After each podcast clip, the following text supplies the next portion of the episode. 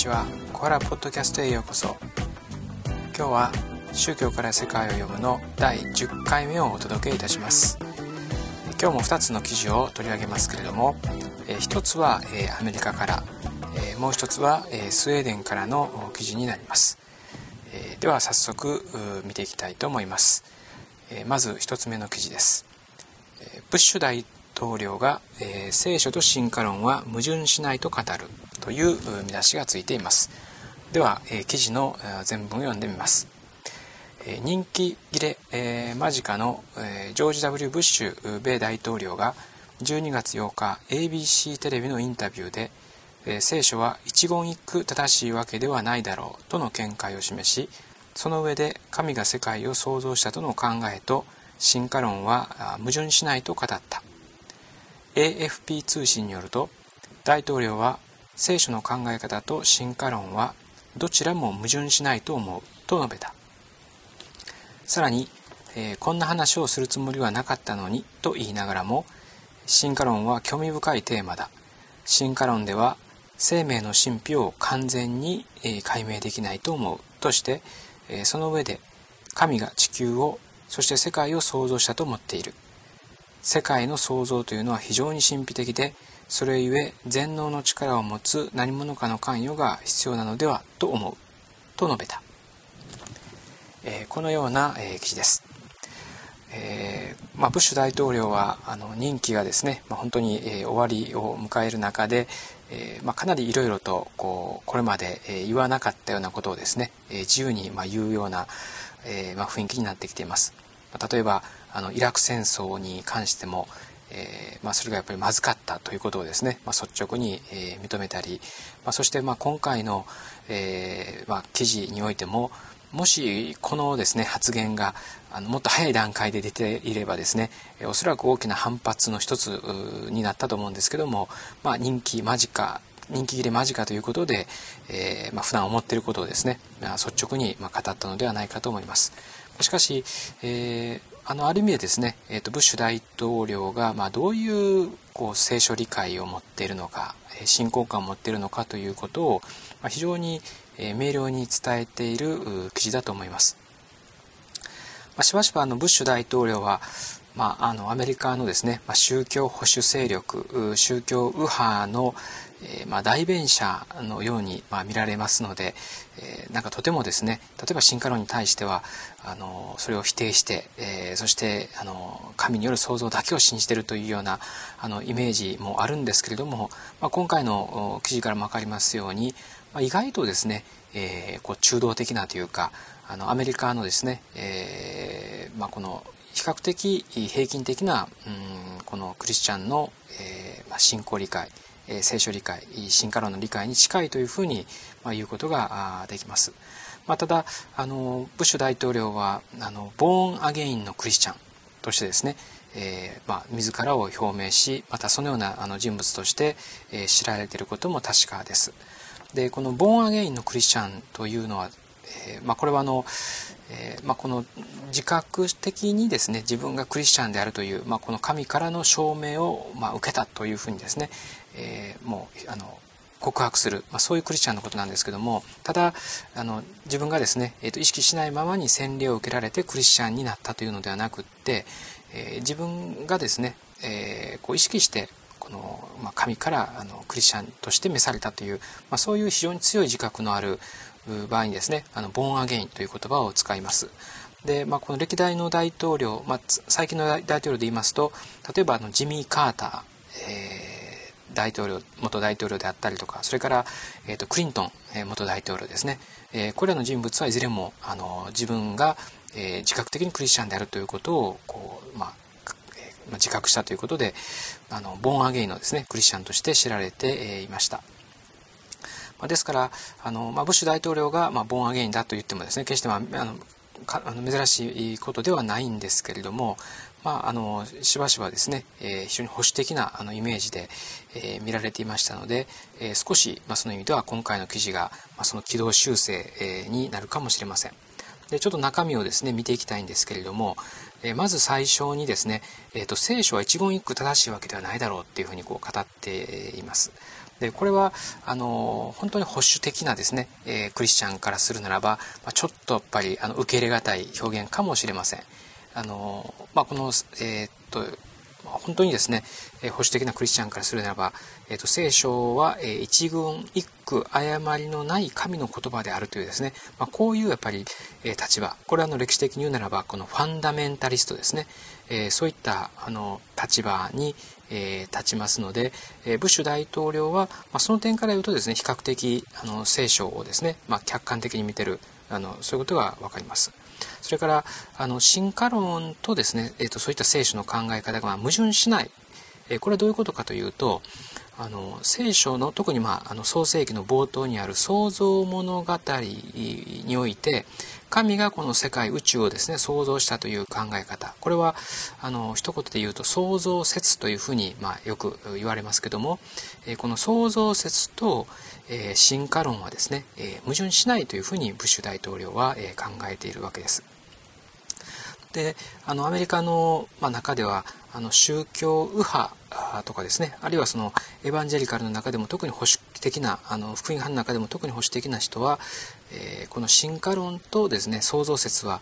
えー、相入れないと、えー、これはですねえー、っと聖書の立場を取るならば進化論はですね、えー、むしろ否定しなければならないということで反進化論キャンペーンなどをですねやはり今に至るまであの一生懸命やるグループというのがこれ存在しています。でまあ、あの極端な場合にはですねあの創造説を、えー、あの立証するための,、まあ、あのアピールするための、えー、このあの博物館特別なですね博物館を作ったり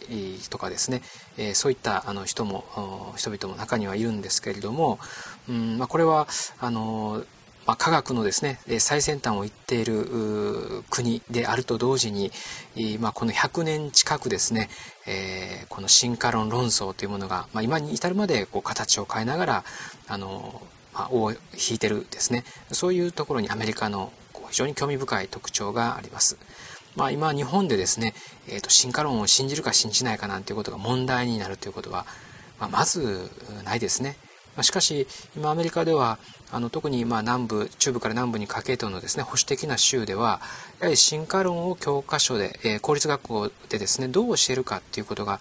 しばしばあの問題になってきたわけです。で、えー、まあ、これまであの新仮説に反対してきた人たちも頭ごなしにですね反対しただけではダメだろうということでちょっとですね、えー、戦略を変えて、まあ、この近年は、えー、インテリジェントデザイン説というですね、まあ、新しい、ま説でもって、え自分たちのですね、ま主張をすると、ま特に、あのこれはあの、ま神とは呼ばないんですけども、えこの知的な創造者がですね、え存在すると。まあ、これはブッシュ大統領も少し、え触れています。全能の力を持つ何者かというですね、え言葉で、え今触れていましたけれども、まさにそれをインテリジェントデザイナーというふうにですね、読んで、えまあ、この神とは呼ばないけれども、何か知的なですね、デザイナーが、えこの世界の生命をですね、まあ、想像したんだっていう、まこういう形で、え新たな進化論論争を、え巻き起こしたというのもですね、えもうこの近年、うんまあ、あの見られるわけです。でしかしあの実際、まあ、ブッシュ大統領はそういう立場に立つのではなくですね、えー、まあ、進化、えー、この神の創造ということも認めながら同時に進化論も受け入れていくと、えー、これはあのかなり中道的なうんそして、まあ、あのはっきり言うならばこう多数派のですね、え考え方だというふうに言うことができます。あのこの考え方は一言で言うと、まあ、有神論的進化論というふうにですね、まあ、っていいと思うんですけども神の存在を信じながら、え同時にですね、え進化論も受け入れていくとつまり、え神がこの進化のこの秩序ですねプロセスも作ったんだということで、え両方ですね矛盾なく受け入れていく、まあ、こういうあの、まあ、立場というのはですねこれ比較的あの多くの人によって受け入れられています。ですから、まあ、そういう点で言うと、えー、この、ね、人気切れ間近のですね、プッシュ大統領がこう表明した意見っていうのは、まあ、決してこう、偏った、あの、といいますか、非常にこの顔面なですね、保守的なあの信仰感を持っているというよりかは、ごくごくですね、まあ、普通の、まあ、中道的なですね、クリスチャンとしての、まあ、ブッシュ大統領のあり方を、えーまあ、示したというですね、まあ、そういう感じが、えー、いたします。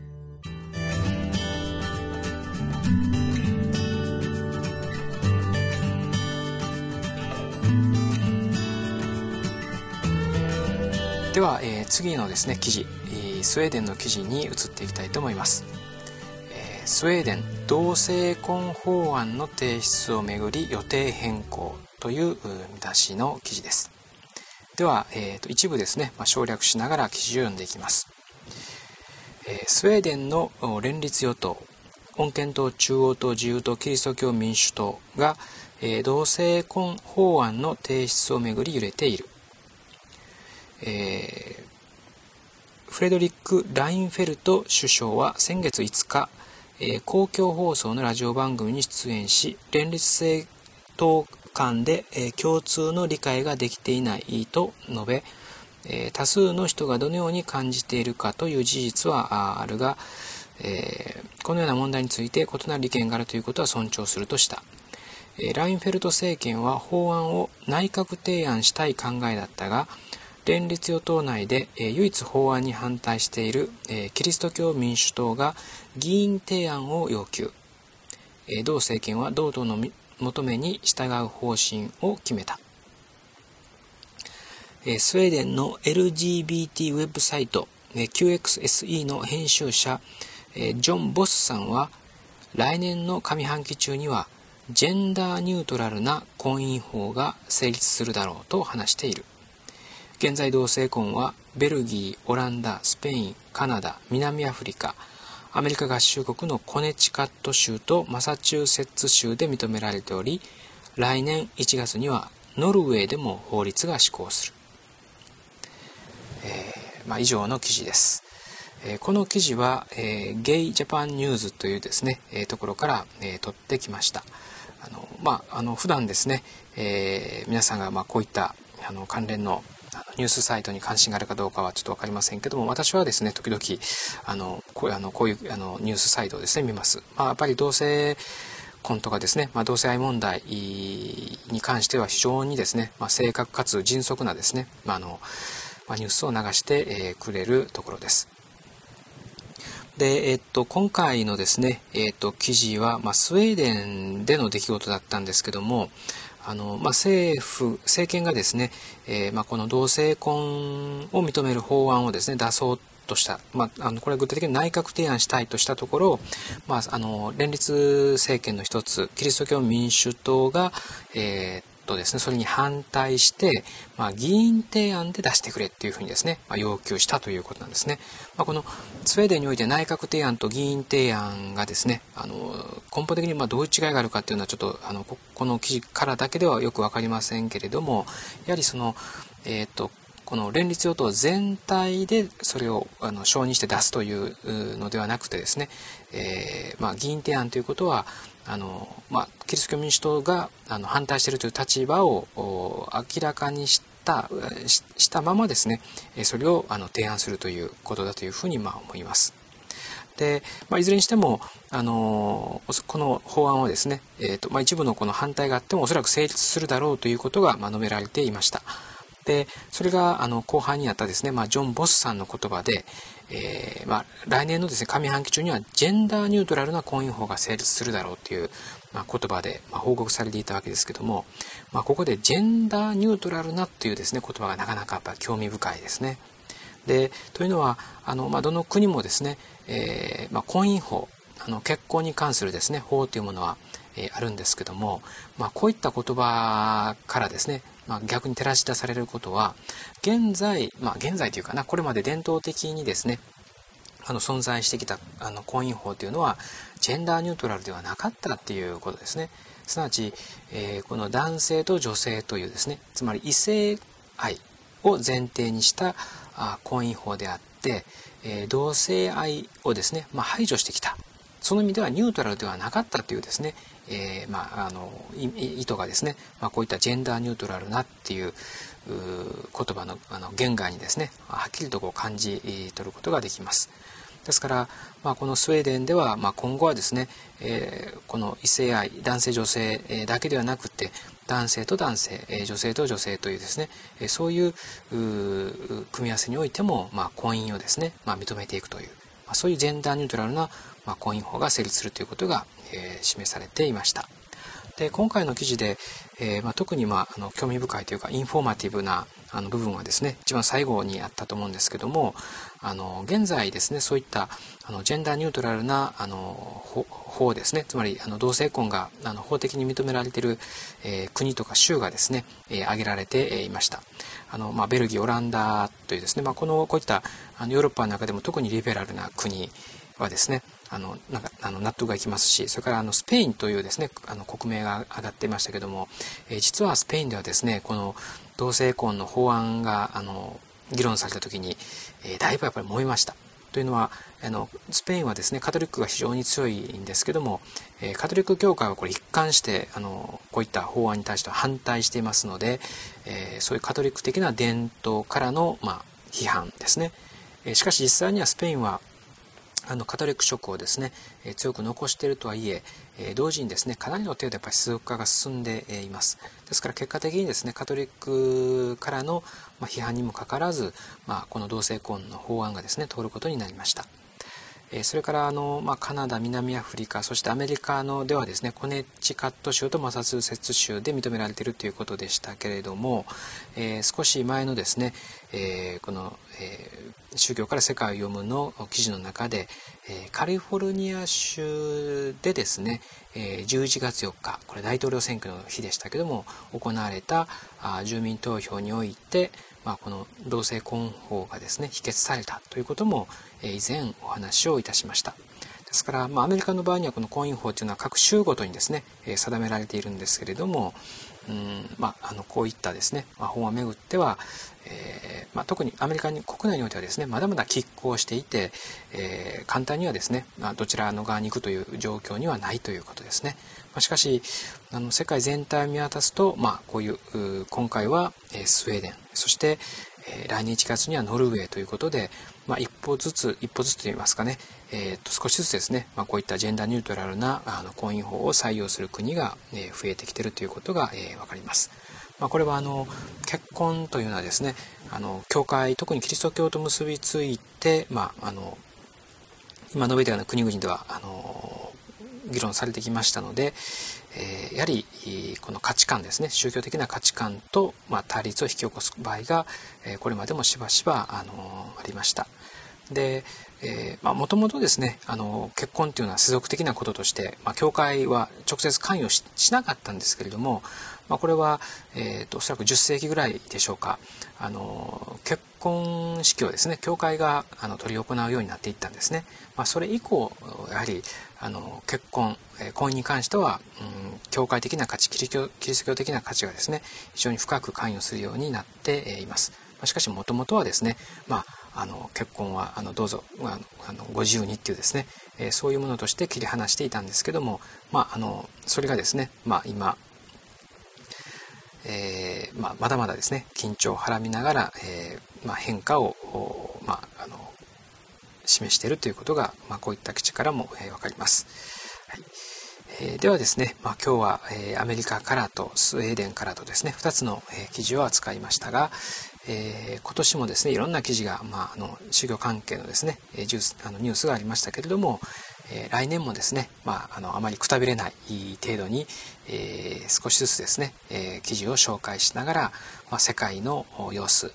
宗教と関わるですね、まあ、変化の部分について、まあ、あの理解を深めていきたいと思います。えどうぞ、え良い年をお迎えください。えまた次回まで。さようなら。